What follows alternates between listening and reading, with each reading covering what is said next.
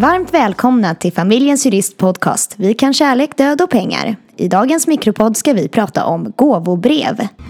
En gåva är en frivillig överföring av tillgångar från en person till en annan som genomförs under gåvogivarens livstid. Vill man ge bort sina tillgångar först efter att man avlidit, då får man skriva ett testamente istället.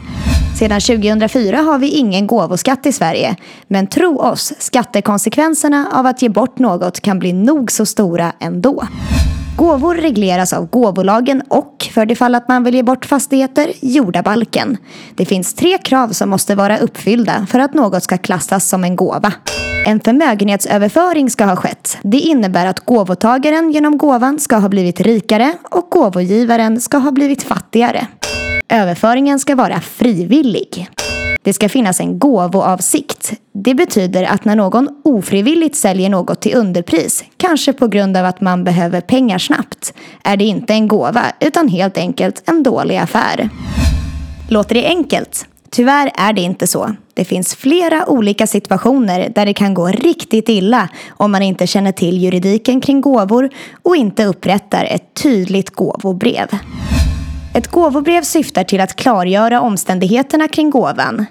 Av gåvobrevet framgår givare, mottagare, vad som ges bort och eventuella villkor kring gåvan som vederlag och begränsningar av vad man får göra med gåvoobjektet. I vissa fall är ett gåvobrev en nödvändighet för att gåvan ska kunna fullbordas, som till exempel när man ger bort en fastighet. Men även om du bara ger bort en summa pengar till någon är det viktigt att upprätta ett gåvobrev eftersom du genom gåvobrevet kan bestämma att gåvan ska vara till exempel enskild egendom. På så vis skyddar du gåvan om gåvomottagaren skulle skilja sig. Ägare till gåvan blir man först när gåvan har fullbordats. Oftast sker det när gåvoobjektet lämnats över till gåvotagaren. Men i vissa fall gäller specialregler. Som om du till exempel ska ge en gåva till din make.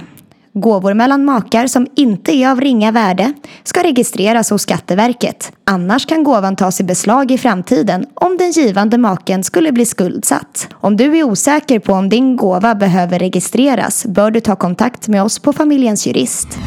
Om man ska ge bort bostadsrätter och fastigheter finns det en mängd specialregler.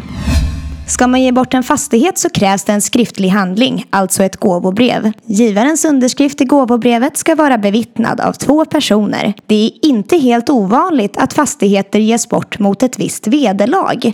Till exempel mot en slant eller mot att gåvotagaren tar över lånen på fastigheten. Om vederlaget överstiger årets taxeringsvärde på fastigheten, då räknas hela överföringen som ett köp, vilket kan medföra att givaren måste betala kapitalvinstskatt. Om vederlaget istället skulle understiga 85 procent av föregående års taxeringsvärde kommer hela överföringen att klassas som en gåva. Men den som tar över fastigheten kommer att få betala stämpelskatt för att få ut en ny lagfart. Det är med andra ord viktigt att vara noggrann med hur mycket man betalar. Är det en bostadsrätt som ska ges bort så krävs ett skriftligt gåvobrev som undertecknats av givare och mottagare. Och man måste även underrätta bostadsrättsföreningen om gåvan.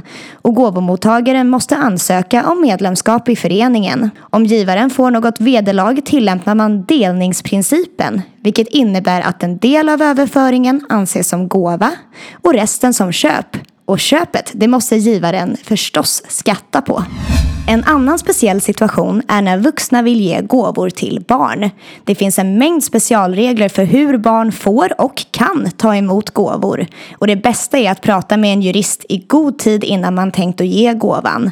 En sån sak som är viktig att fundera på är om gåvan ska vara ett förskott på arv som ska avräknas den dagen barnet ärver dig. Det allra bästa med att upprätta gåvobrev är ändå att du kan se till att gåvan ges på dina villkor. Du kan bestämma vem som ska förvalta en gåva till en minderårig. Du kan sätta in ett pantsättningsförbud. Du kan bestämma att du ska ha nyttjanderätten till gåvan. Eller på vilket sätt som gåvotagaren ska få överlåta gåvan till andra. Kort sagt, det finns väldigt många möjligheter. Som ni hör finns det en hel del att ha koll på när det kommer till gåvor och gåvobrev.